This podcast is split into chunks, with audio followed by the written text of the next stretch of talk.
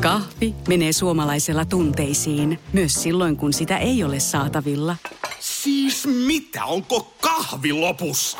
Nyt mulla menee kyllä kuppinurin. Ai vitsi, että mua ottaa pannuun. Kaikkea kun ei pysty suodattamaan. Kulta Katriina.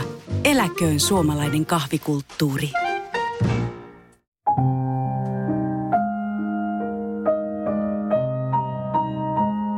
Tervehdys, olen Tero Takseli ja tämä on Tuunalla podcast. Tässä toisessa jaksossa puhumme menetyksestä, surusta ja myös vihan tunteesta näiden menetysten kohdalla. Ja ehkä myös sananen anteeksi annosta. Elämän, niin kuin kuolemankin, tulisi olla edes jollain tasolla reilua ja kohtuullista, mutta ei se sitä aina ole. Vieranani minulla on kotkalainen näyttelijä ja taiteilija Thomas Pryke. Omat brittiläiset sukujuuret, miten teidän perhe alun perin tuli tulleeksi Suomeen?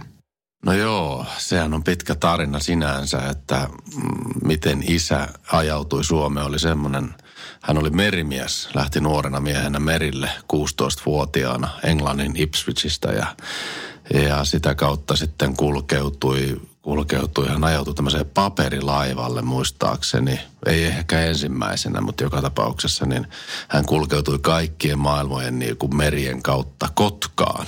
Kotkaan ja Kotkassa sattuu olemaan sitten tämmöinen kuljetusalan lakko vuonna 1969. Ja se kesti kolme viikkoa, että merimiehillä oli aikaa sitten viettää Kotkan kairossa tai missä nyt olikin silloin niin aikaa. Ja kuinka ollakaan sieltä sitten minun äitin tapasivat ja siitä lähti heidän rakkaustarina. Mähän on tietysti syntynyt 74, niin, niin he kerkesi asumaan jo Englannissa. Ja edes mennyt siskoni syntyi Englannissa, mutta minä olen syntynyt ihan Kotkassa, joten siitä tuli nämä brittijuuret. Sitten on Englannin kansalainen, enkä koskaan nähnyt Suomen passia edes. Niin, tunnet sä itse enemmän britiksi vai suomalaiseksi? No toi on semmoinen kysymys, jota 45 vuotta varmaan miettinyt, että kun ei niinku oikein kuulu, että joka paikassa on, on niinku vieras ikään kuin, ettei täällä koe olevansa ihan täysin, täysin niinku suomalainen. Ja Englannissa nyt ei koe olevan täysin englantilainen, on semmoinen raja, raja semmoinen, jota ei ole koskaan löytänyt. Ja toivottavasti joku päivä sen löytää, että tulisi semmoinen rauha itselleenkin, että mihin, mihin tässä kuuluu sitten ihmisenä.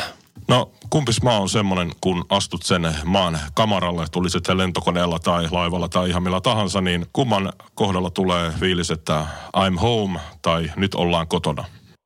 Kyllä se on se englanti, niin hullulta kun se tuntuu sanoa, että se on se englanti, on, se on jotenkin se on tosi isosti sydämellä ja sitä, mutta se asuu tuolla sydämessä, niin, niin ehkä se on hyvä, että on aina semmoinen haave, että – että mä oon tehnyt itse asiassa semmoisen päätöksen, että sit kun minusta aika jättää ja on jo sanonut rakkailleni, että tota, jos mun tuhkat voidaan sitten osittain viedä sinne Englantiin, niin sitten mä pääsen kotiin. Niin, tuhkat osittain Ipswichin kotistadionille ja osittain sitten vaikka tuohon Katarinan niemeen merelle. Niin, mulla on paikassa. Tuo stadion on itse asiassa hieno, hieno ajatus, tota jalkapallostadion, mutta sitten sinne iso, isovanhempien ja suku, suvun sitten hautaan, jos, jos pääsis, niin sitten mä olisin tosi, tosi onnellinen. Minkälainen mielikuva sulla on sun ensimmäisestä hautajaisista? Oliko nämä tota Suomessa vai Englannissa? Suomessa oli ensimmäiset hautajaiset ja mä muistan ne tosi hyvin, että se oli mun eno. Se oli hyvin läheinen eno Enolle sai kääriä sätkiä. Siihen aikaan sai kääriä sätkiä Enolle ja tota, käydä kalassa ja, ja muuta. Ja sen takia äiti varmaan otti. Ja mä oon tosi iloinen itse asiassa, että äiti otti. Sekin on ikään kuin jonkunlainen enne tähän elämään. Tai tällä jälkeenpäin on helpompi ajatella. Mutta oli Kajaanissa. Ja mun äitin, äitin kautta tullaan niin ortodoksiseksi, että nämä oli ortodoksiset hautajaiset – ja mun ensimmäinen niin kuin kosketus kuolema on se, että kun mennään sinne kirkkoon sitten sen pitkän junamatkan jälkeen ja, ja tässä on nämä muistikuvat, että siellä on arkku auki, koska ortodoksisessa hautajaisessa on arkku auki ja sun rintakehän päällä on ikoni – ja mä vaan muistan koko ajan, että mä pelkäsin sitä, koska mä tiesin, että meidän täytyy mennä sen arkun luokse ja katsoa sitä vainajaa. Ja siinä sitten tapojen mukaisesti sitten annetaan, annetaan niin suudelma siihen ikoniin. Se oli kyllä jännä paikka ja mä koko ajan olin näkevinäni, että se eno niin hengittää. muistan sen, että voi olla, että mä olin sitten pienessä paniikissa jo, että se, se hengittäisi. Mutta se oli, se on jäänyt mieleen. Se oli mun ensimmäinen tämmöinen hautajaiskokemus, että piti hyvästellä se. se. Ja onneksi se oli sitten tämmöinen ortodoksilainen, että mä en tiedä suoraan asiaa ikään kuin, että siihen lähelle. Lapsikin kykenee totta kai tuntemaan surua. Minkälainen sinun surusi oli enosi poismenon myötä? Kyllä se oli, kun ei ollut enää sitten kellä niitä sätkiä kääntää. Että sen niin tajus, että näin täältä lähdetään pois. Ja jotenkin mulla on ollut pienestä saakka se hyvä, hyvä lohtu ikään kuin, että sitten kun ihminen kuolee, niin hän pääsee johonkin, johonkin parempaa paikkaa. Ja sen lohdun avulla sitten lapsena jo pärjäskin, että ties, ties se vaikka näki, että siellä oli hirveästi suru ja ihmetytti se, että miksi ihmiset itkee niin paljon, kun toinen makaa siinä niin rauhallisena. Siinä oli, siinä oli peristiriita. Sitten olet päässyt tai joutunut ihan miten vaan kumpaa sanaa haluaa käyttää, niin kokemaan myös englantilaiset hautajaiset, niin millä tavalla englantilaiset hautajaiset eroaa suomalaisista vastaavista? No joo, mun isovanhempien hautajaisissa on käynyt ja se, ne on semmoiset niinku todella hienot tilaisuudet.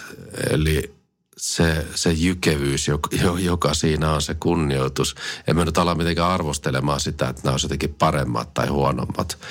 Mutta se englantilainen, englantilainen tapa on se, että, että tota, se auto, jossa se ihminen sitten kuljetetaan, niin se on ihan täysin kukitettu. Että siinä on sellaiset lasiikkunat ja se on oikein kauniiksi laitettu. Ja, ja nämä molemmat hautajaiset oli siinä omassa, omassa tota, kotikylässä sitten. Eli tavataan siinä vainajan kotona, kotona sitten ja se auto lähtee siitä ja me kaikki, kaikki sukulaiset ja ne kylän ihmiset sitten, jos sattuu olemaan tämmöinen, että se on todella tämmöisessä pienessä kylässä, niin yhdessä sitten kävellään sen auton perässä, perässä sinne kirkolle ja ollaan siinä yhdessä. Se on merkillinen hetki siinä, kun kävellään sen auton perässä sinne kirkolle. Siinä tapahtuu jo jotain. jotain. Ja sitten sitten kuusi, kuusi miestä ottaa olkapäille sen arkun sieltä. Sieltä, siinä on tarkka semmoinen sääntö, miten se sitten otetaan. Että kolme toiselle puolelle, kolme toiselle puolelle ja kannetaan se sinne kirkon, kirkon sisään. Ja siinä on semmoinen oma paikka, johon se arkku sitten asetetaan. Ja, ja siihen mennessä on kerkennyt sitten kokee semmoista niin kuin tosi paljon yhteisöllisyyttä. Ja sitten lauletaan ja ollaan, ollaan iloisia siitä, että sitten se matka on ikään kuin päättynyt hyvin ja pääsee sitten seuraavaan paikkaan, minne ikinä se menee sitten, se seuraava paikka. Meillä suomalaisilla jonkinlainen mielikuva englantilaisista hautajaisista on varmasti peräisin prinsessa Dianan hautajaisista. Itse ainakin muistan silloin sen ison mustan auton, missä Dianan arkku oli ja nämä pikkuprinssit, jotka kävelivät tämän arkun perässä. Eli siis tämä auton perässä käveleminen, käveleminen on siis ihan normaalia noissa englantilaisissa hautajaisissa. Joo. Ja siinä on jotenkin kiva, kun siellä on niitä omia kyliä, joissa sitten ollaan. Ja se oli todella hieno huomata, että miten paljon siellä niin kuin ihmiset sitten osallistuu niihin. Paljon ihmisiä, joita en ole koskaan tavannutkaan. No tietysti en ole asunut siellä niin paljon, että olisin tuntenut kaikki, mutta semmoinen yhteinen hetki, jossa saatetaan sitten yksi kylän jäsen pois – niin, semmoista yhteisöllisyyttä ei Suomessa välttämättä enää oikein ole. Eli hautajaiset ovat hyvin yksityisiä ja ne pidetään perhepiirissä, vaikka surjoita ja saattoväkeä olisi, olisi tulossa osallistumaan hautajaisiin paljon enemmän kuin sitten sinne lopulta kutsuttujen määrä on. Tuossa hieman yritin katsella tietoa englantilaisesta hautajaisesta, niin yksi, mikä kiinnitti huomion on se, että kun tämä siunaustilaisuus kappelissa on ohitse, niin sen jälkeen mennään bubiin, mutta ilmeisesti bubi tässä yhteydessä ei ole ihan samanlainen kuin Suomessa, eli sinne bubiin on katettu nämä ruuat ja muut, ja sitten siellä pidetään tämä muistotilaisuus ja myös pappikin siihen, niihin osallistuu. Kyllä se siis englantilainen pubi on, on, on niin kuin meidän seurakuntakeskus, jos, jos näin voi niin kuin verrata. Että sinne tosiaan mennään muissa tarkoituksissa ja näissä molemmissa juhlissa oltiin sitten varattu semmoinen kylän niin kuin oma tila, jossa sitten kaiken maailman juhlat sitten järjestetään ja ja jossa tulee paljon vieraita, mutta jos näin saan sanoa, me vertaa sitä pupia sitten meidän siihen seurakuntakeskukseen, jos, jos tota, joo, mutta niin, niin se vaan on. Niin, tämän podcastin aiheena on menetys tai menetykset monikossa, sillä niitä on sattunut tämän haasteltavani kohdalle lyhyessä ajassa hyvin monta.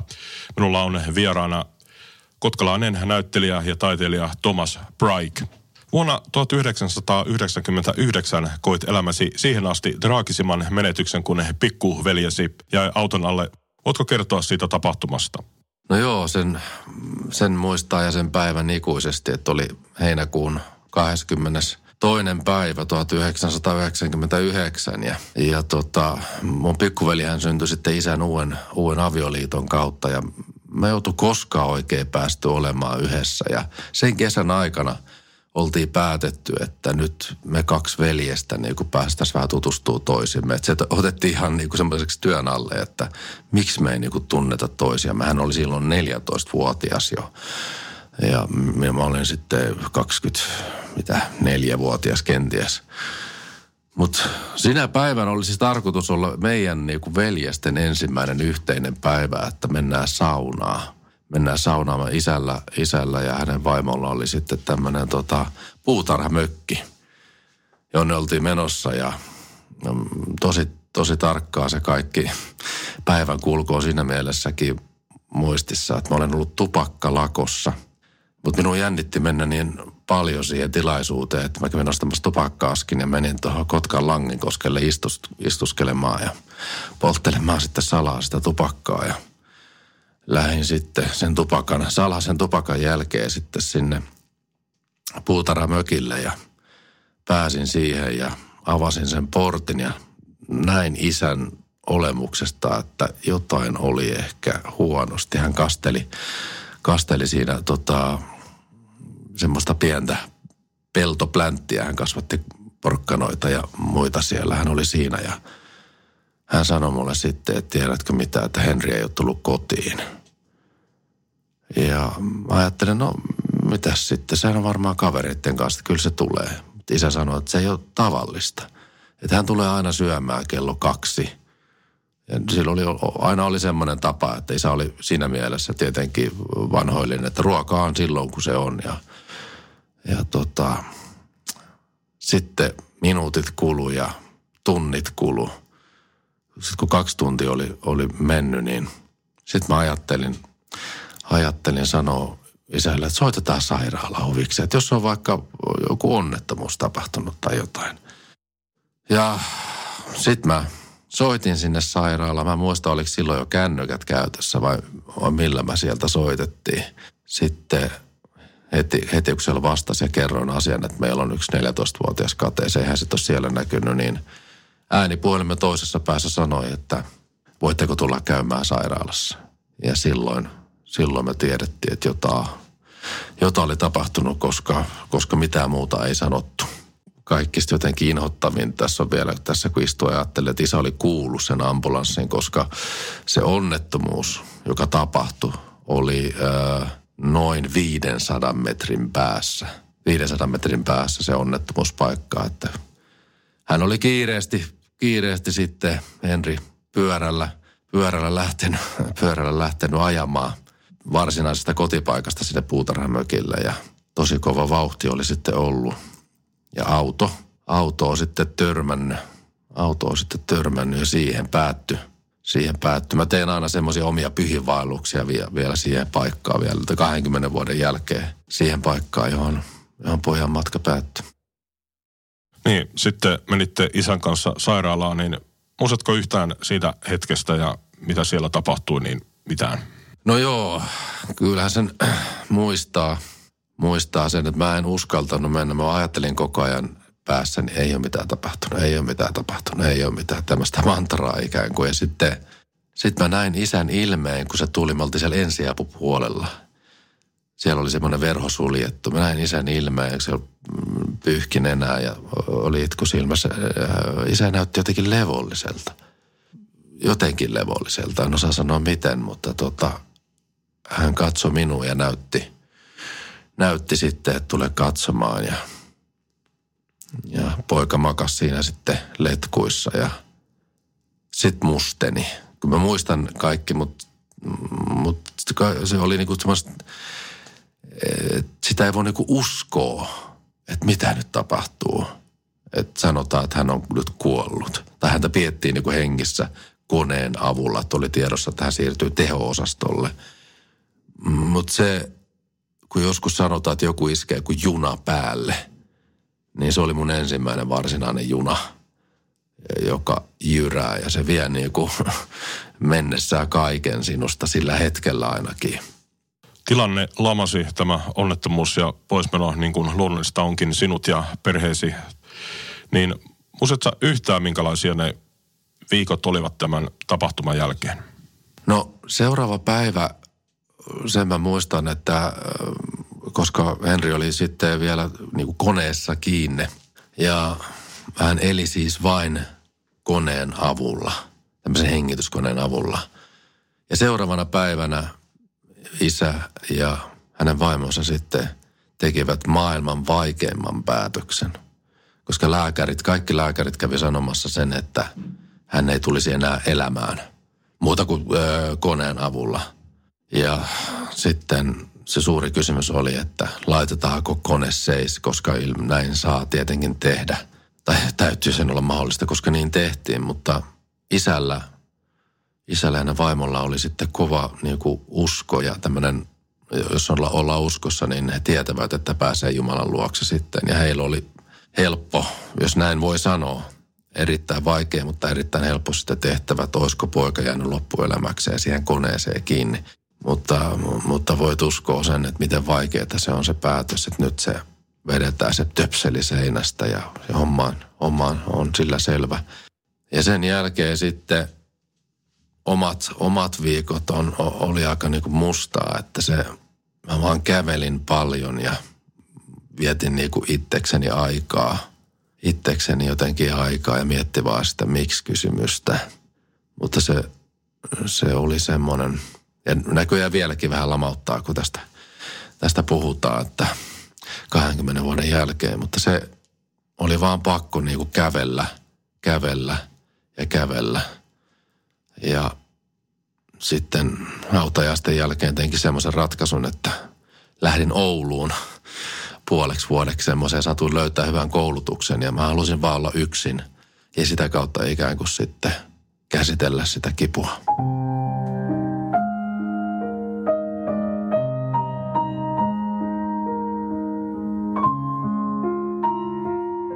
Niin, onnettomuus yleensä on epäonnisten sattumusten summa, mutta minkälaisia tunteita koit tätä autolia kohta? Esiintyykö vihan tunteita tai jotain muuta vastaavaa? No tässä kohtaa kyllä hävettää myöntää se, että kun mä jotenkin mietin sitä, että mistä mä, minkälaisilla laitteilla tämän henkilö voisi saada pois tästä. Mutta se vihan tunne oli niin voimakas – ja se syyllistäminen, että hän teki sen ja hän teki sitä ja hän teki tätä, että miten, miten mä voisin päästä hänet päiviltään. Että se vihan tunne oli niin voimakasta. Käytiin onneksi kyllä sitten tämmöisessä kriisiryhmässä ja siellä on, sai sitten siunauksen sille. Sanottiin, että tämä on ihan normaali, että et sai antaa vihan tulla noinkin niin kuin äärimmäisenä, äärimmäisenä. Mutta tota, tämä kuljettaja kävi jättämässä sinne kirjeen – siihen onnettomuuspaikalle niiden kukkien. Siellä oli paljon ystäviä, jotka oli jättänyt kukkia sinne, niin hän oli sitten jättänyt kirjeen, jossa hän pyysi kovasti anteeksi ja että se oli sillekin iso paikka. Niin tämä kirjeen lukeminen sitten tai saaminen oli tota, semmoinen, joka oli kyllä ihan mielettömän hieno teko siltä kuljettajalta. Sen itse alkoikin sitten ymmärtämään, että ehkä silläkin on aika huonot fiilikset siitä – kyllä mun täytyy edelleen 20 vuoden jälkeen niin kuin sanoa, että vähän harmittaa jopa se, että mä oon katkera. Että se, että se viha, että se on kaikista tärkeintä, että sen, sen se pitäisi päästää pois. Tämä on varmaan sitten tämmöisen omat demonit tässä tulee sitten esille, että, että harmi, että sitten ei pystynyt antamaan anteeksi. Syytä en tiedä. Niin, kuolema oli äkkinäinen ja yllätyksellinen ja minulla siitä itse ei ole oikein kokemusta, että omassa perhepiirissä ainakaan – Ystäväpiirissä on tietysti tapahtunut äkillisiä poismenoja, mutta Alzheimerin tautiin menehtyneen isäni kohdalla siihen kuoleman pystyy jotenkin edes valmistautumaan. Alzheimerin kohdallahan puhutaan niin sanotusta kolmesta kuolemasta, missä ensimmäinen kuolema lainausmerkeissä on se, kun potilas itse tai läheiset saavat diagnoosin sairaudesta. Toinen kuolema on sitten se, kun tämä sairastunut läheinen alkaa hiljaa hiipua pois, persoonallisuus muuttuu, kommunikointi vähenee ja loppuu sitten lopulta kokonaan. Ja kolmas on sitten se varsinainen kuolema, kun tämä ihminen nukkuu pois. Tästä kuihtumisesta ja hiipumisesta on sinulla hyvin omakohtainen ja rankka kokemus. Isäsi menehtyi vuonna 2010 Alssiin, joka on siis motoneuronisairaus, jossa lihaksia käskyttävät liikehermot tuhoutuvat ja lopulta koko tahdon alainen lihaksista surkastuu. Tälle sairaudelle ei ole parannuskeinoa eikä myöskään sen syntymekanismia vielä täysin tunneta. Loppuvaiheessa nieleminen ei enää onnistu ja lopulta hengittäminen tapahtuu vain hengityskoneen avulla. Milloin tämä sun isän sairaus todettiin? Sairaus todettiin varmasti 2006-2007 sillä si, siinä välimaastossa ja, ja se oli hyvin, hyvin pian, hyvin pian hän, hän joutui hautaamaan kaksi lastaan elämänsä aikana. Ja kun sisko menehtyi 2006, niin hyvin pian sen jälkeen saatiin tietää – saatiin tietää, että se, tämä sairaus on tullut isälle. Ja sitä sitten on jälkeenpäin miettinyt, mikähän tämän sairauden on voinut niin käynnistää. Toki tämä sairaus on niin, niin erikoinen sairaus, että siihen liittyy, liittyy niin monet tekijät. Monet tekijät, mutta aluksi, aluksi luultiin vaan, että koska isällä oli ollut jo ennest, entuudestaan selkävaivoja, että se al, alkoi tuolta alaselän, al, alaselän kivuista ja siirtyi jalkaa sitten. Että ajateltiin, että se on vaan se on vaan kulunut selkä, mutta se varmistui sitten 2008, 2007, 2008 vaiheessa tämä sairaus. Minkälainen shokki tämä oli teidän perheellenne? No en mä aluksi uskonut sitä. Tässä tuli taas, jokaisen kuoleman kohdalla on tullut se, että ei sulla mitään ole. Mä muistan, muistan sen hetken, kun isä tuli, tuli mun luokse kylään, kylään ja tuota, oli joku isän päivä tai joku tämmöinen mä huomasin, huomasin, että siinä on jotain ihmeellistä on. Ja sitten hän kertoi, että hänellä on tämmöinen sairaus ja hän, hän tulee elämään enää ehkä kaksi vuotta. En aluksi uskonut sitä. Ja hyvin pitkään meni, etten, etten mä en vaan halunnut uskoa sitä, että, että ei, ei sulla ole mitään.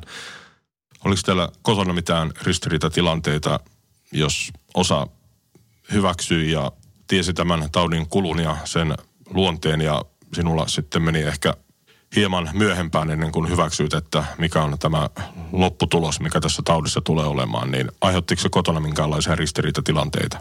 Ei, se oli mun oma, oma juttu ja kaik, aika nopeasti varmaan lähi, lähipiiri huomasi sen, että mä halusin pitää isästä kiinni niin pitkään kuin se oli mahdollista. Ihan viimeiseen, viimeiseen tapaamiseen saakka. Muistan viimeisen tapaamisen, että siihen, siihen saakka jotenkin halusi elää semmoisessa omassa, omassa niin kuin kuplassa. Että ei, ei, ei se mihinkä kuole, että jotenkin se paranee. Jotenkin se paranee, että kunnes sitten tajus, että ei se parantunut. Niin, ihminen kuihtuu ja hiipuu, muuttuu toiseksi eikä itsellä ole minkäänlaisia mahdollisuuksia pysäyttää tai hidastaa sitä.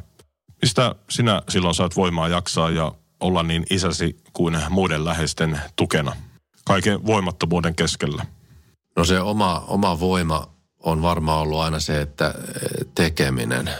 Että et ajattelee, että mun isä itse asiassa itse opetti sen mulle, että pakko mennä eteenpäin. Ja se oli, se oli mun niinku semmoinen, että se oli ihan hyvä, että hän oli sen mulle joskus opettanut, että meillä oli ollut näitä kuolemia jo niin kuin aikaisemmin, että on vaan asia, että elämän niinku on jatkuttava, että ei saa itse jäädä siihen märehtimään. Ja sitä neuvoa mä oon yrittänyt, yrittänyt niinku noudattaa, että mennään eteenpäin. Mä en tiedä, onko se välttämättä se järkevin, mutta isän tapauksessa ehkä lohdullista oli se, että hänellä oli hänen uskonsa. Ja se on aika lohdullista nähdä, kun ihminen on rauhassa. Tässä tapauksessa se oli sen taudin kanssa rauhassa, että hän tietää, että hän pääsee sitten niin kuin omaan kotiin, koska jos olet hengellinen ihminen, niin, niin sä, totta kai sä ajattelet niin, että sä pääset sitten sinne, sinne Jumalan luokse. Ja, ja se teki tästä isän poismenosta, en nyt voi sanoa helppoa missään tapauksessa, mutta mutta hän vakuutti minut sillä, että hän pääsee nyt kotiin. Uskot sä itse samaan? Pääset sä joskus kotiin myös? No toi, toi on iso kysymys, jota on miettinyt. Jota on miettinyt ja, ja tänään kun tänne tulin, niin tiesin mistä asiasta puhutaan, niin ajattelin jo silloin lapsena, oli kyllä lohdullista tietää, että sitten kun ihminen lähtee pois, niin pääsee tähdeksi taivaalle tai, tai Jumalan luokse tai, tai sitten jos on ollut paha, niin pääsee helvettiin. Niin ainakin tietää, että jonnekin pääsee. Mutta noin iso kysymykseen tässä näin. Kai mä jotenkin, mä ainakin haluaisin. Toinen puoli minusta haluaa uskoa siihen ja toinen epäröi tietenkin, tehdä se mitenkään mahdollista. Mutta se on hyvin lohdullista silloin, kun kuolemaa tulee kuoleman jälkeen. Niin usko auttaa siinä. Ainakin minua on auttanut. Pääsit sä olemaan läsnä silloin, kun isäsi sitten lopulta nukkui pois? Olin läsnä silloin ja isä tiesi, että mä oon aina myöhässä – Isä tiesi, että mä oon aina myöhässä ja sinä iltana, viimeisenä iltana, kun hänet näin, niin, niin vein sitten minun anoppivainaan, joka sitten samana vuonna, samana vuonna valitettavasti sitten kuoli. Niin hän oli ollut meille niin ystävällinen ja mä kuljetin sitten Anopin tota, mökkilään. Mutta tiesin, että isä odottaa sitten sairaalassa. Tiedettiin, että isä ole huonossa kunnossa, mutta halusin tehdä Anopille palveluksen ja ja menin sitten puolitoista tuntia myöhässä ja iskä niillä, isä niillä viimeisillä voimillaan sitten katto, kun avasin sairaalan oven ja sai sitten röhästyä sieltä, että olet myöhässä. että oli, oli myöhässä, mutta onneksi, onneksi ehdin, ehdin sitten näkemään. Meillä oli aika kiva, kiva keskustelu ja edelleen siinä mä sitten ajattelin ja sanoin, että, että voin tulla katsomaan aamulla sitten. Mutta sain sitten yöllä soiton, että, että se on romahtanut dramaattisesti se kunto. Ja nyt sitten täytyy sanoa, että ihan tarkkaan en muista, että meninkö heti sinne sairaalaan vai mitä tapahtui. Että se viimeinen keskustelu on jäänyt mieleen, mutta, mutta siinä on vähän pimentynyt toi muisti, että et, et, et, muistan vaan sitten isän niinku sen kuolleen kehon siinä sairaalan sängyssä seuraavan kerran, kun näin hänet.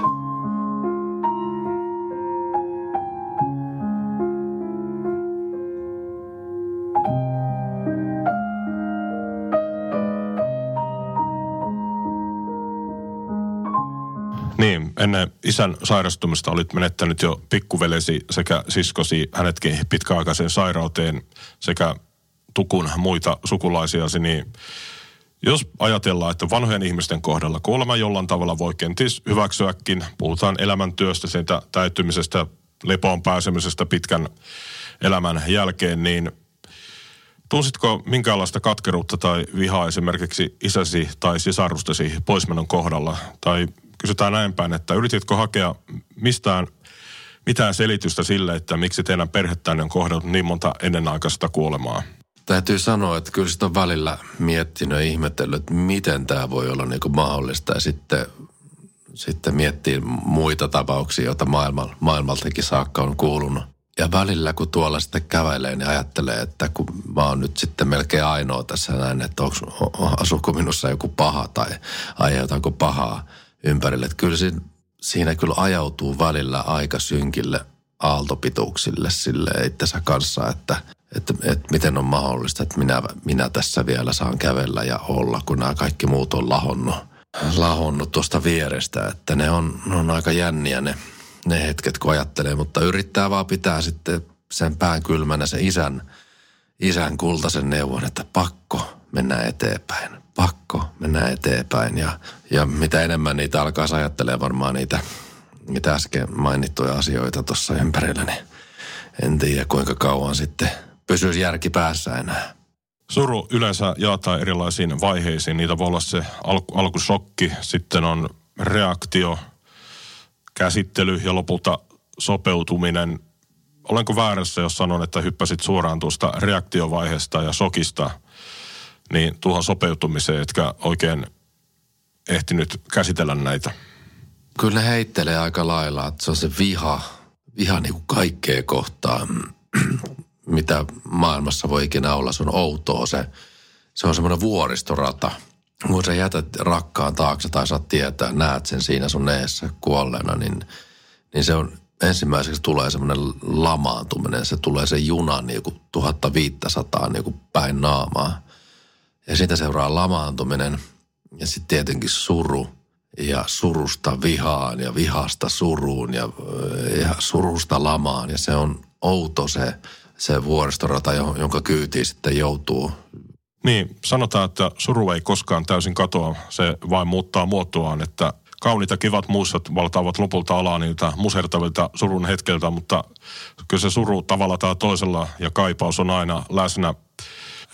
Sun siskosi menehtyy 34-vuotiaana pitkäaikaisen sairauteen, niin minkälainen hänen kuolemansa oli?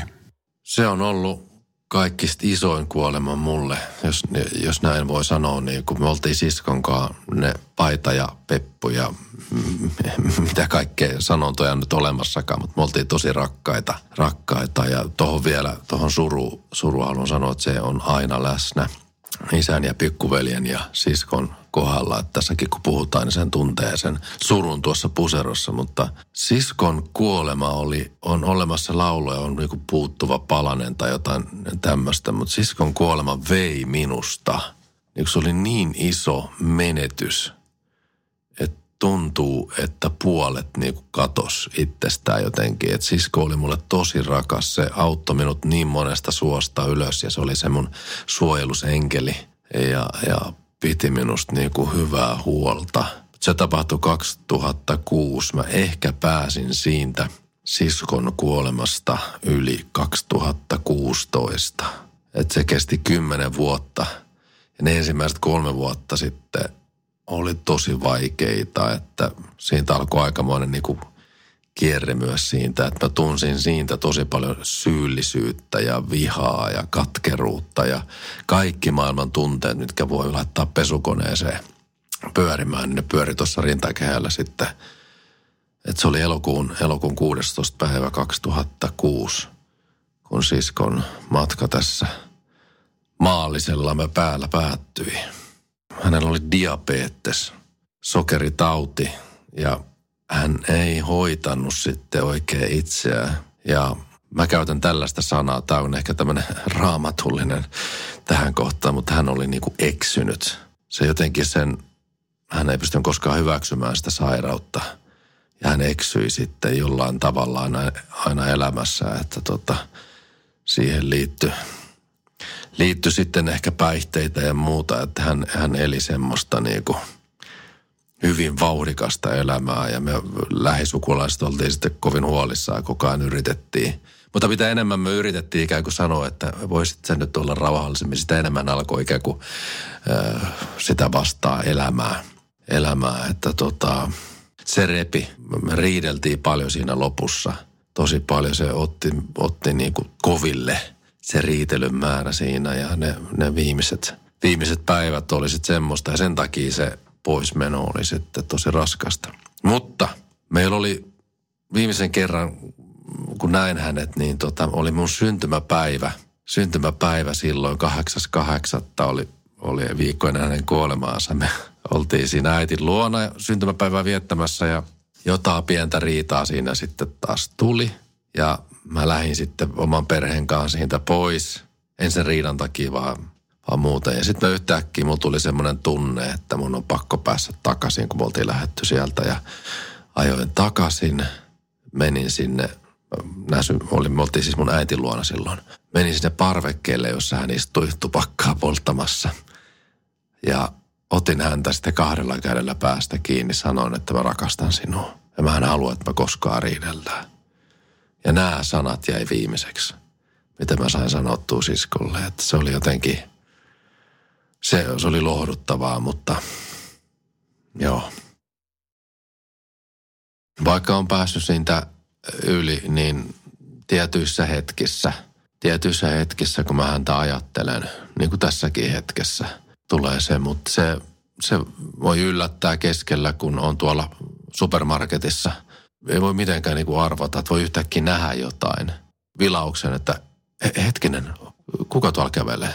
joku, joku muistuttaa, joku tuoksu tai joku nauru tai joku semmoinen, joku ääni tai joku samanlainen vaate tai mikä tahansa voi ihan yhtäkkiä käynnistää sen, käynnistää sen surun, että että jokaisen näiden pois menneen ihmisen on niinku, siihen on liittynyt jotenkin sen jälkeen, kun on pois mennyt, niin on luuleen, että näkee, että tuoltahan se kävelee. Että siinä ei ehkä ihan tietysti enää olla täysissä järjissä ihan sen kuoleman niin kuin jälkeisissä hetkissä, mutta tota, vielä tänä päivänäkin joulut on aika vaikeita minulle – minulle, että näitä sitten muistellaan, näitä poismenneitä ja yritetään viettää sitten aikaa, aikaa yhdessä sitten sillä tavalla. Tähän loppuun voitaisiin vähän jutella tuosta sun omakohtaisesta suhtautumisesta kuolemaan ja mä esitän sulle nyt ihan saman kysymyksen, mitä edellisellekin haasteltavalle. Eli jos nyt saisit tietää, että maallinen vaelluksesi loppuu huomenna, niin jäisit sä katumaan mitään tässä elämässä? Elämätöntä elämää tai jotain muuta? Mm, paljon asioita on jotka kaduttaa, mutta niitä ei voi muuttaa. Eli niiden kanssa sitten vaan täytyy elää. Jokaisella meillä on se oma reki, jota perässä kuljetetaan, mutta onneksi sen reen voi jättää sitten parkkia ja jättää, jättää itse matkaa. Mutta jos mä saisin tietää, että se huomenna päättyisi, niin mä haluaisin viettää aikaa mun perheen kanssa. Se, se on niin kuin suurin, suurin toivomus, että sais, sais olla lasten – omien lasten kanssa ja käydä, käydä saunassa ja juoda iltakaffet ja sanoa hyvää yötä viimeisen kerran omien lasten kanssa ja vaimon kanssa.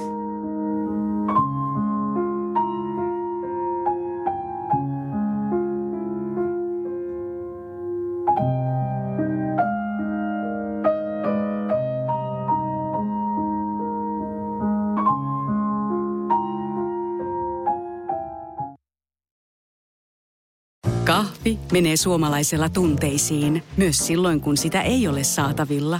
Siis mitä, onko kahvi lopussa? Nyt mulla menee kyllä kuppinurin. Ai vitsi, että mua ottaa pannuun. Kaikkea kun ei pysty suodattamaan. Kulta Katriina. Eläköön suomalainen kahvikulttuuri.